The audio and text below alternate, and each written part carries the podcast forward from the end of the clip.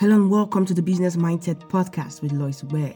This podcast is designed for anyone who is yearning for growth, motivation, inspiration, focus in life and business. So if you're struggling to make sales, frustrated because your client keep telling you they'll get back to you, but they never get back to you, I'm here to help you fix that. So join me on this amazing, incredible journey that will change your life and business. It is time to grow. Hey, I'm glad you made it to the first episode of the podcast. So, I really want to talk about mindset, having the right mindset, because having the right mindset is really key when it comes to running a thriving business. So when I think of mindset, I think of mindset as the lenses through which I view the world. I mean, what shapes the way I see problems, how I solve problems, and how I interact with people. As a tech person, I also see mindset as a software that runs my thinking and decision making process. And the truth is, our mindset can be a great asset or a liability. So I'm going to ask a question right now Is your mindset an asset or a liability? And don't worry if your mindset right now is not, you know, an asset. That is why you're listening to this podcast. I'm going to help you build a mindset that is a great asset. So, psychologically speaking, there are two kinds of mindset. We have the fixed mindset, we have the growth mindset. And every time I get to speak to people, I tell them, especially business people, I tell them that if you want to have a thriving business, you have to take on the growth mindset because the growth mindset is going to help you build your business. I'm going to share a personal story with you as regards my business. A couple of weeks ago, I was having a conversation with my co founder. I wanted her to do something really important. The thing is, I had already done it, but I just wanted to compare which was better. So I spoke to her about it and she did something.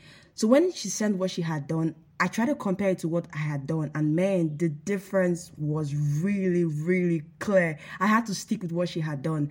The truth is, not every business person, you know, could have done something like that. A lot of people who have this fixed mindset would be like, no, I had done it already, and what I did is fine now.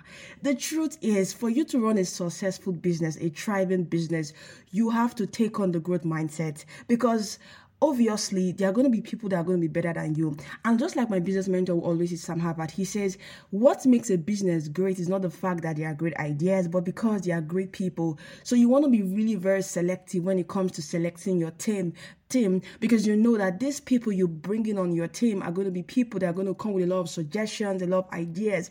Because at some point you are going to be, you're going to run out of ideas as the owner of the business, honestly speaking, or maybe at some point your ideas may not be what is definite or important for your business at a particular point in time. So having the growth mindset helps you to see that okay, your team is not your competition. Your team, your your team is actually uh your team. I mean, you guys are working together to ensure the business grows. So what whatever they say or whatever they're bringing to the table really counts.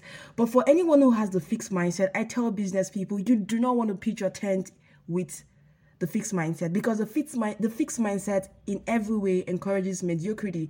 And we know that for any business for any business owner that wants a thriving business you don't want to make your business uh, a business that is you know there's a lot of mediocrity around and all that. You want your business to be known for excellence. So you have to embrace the growth mindset. You have to embrace the growth mindset. Yeah you have to. So um also when it comes to the growth mindset um someone who has the growth mindset is always, you know, ready for a change.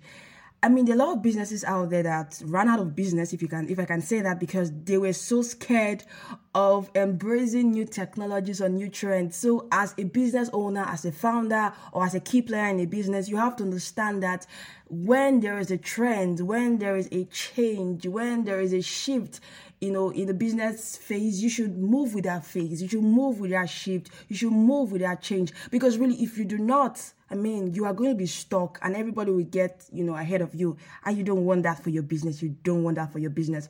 So I'm just encouraging you that you embrace the growth mindset. I know someone is saying, okay, I don't have the growth mindset. How can I develop the growth mindset? You know what?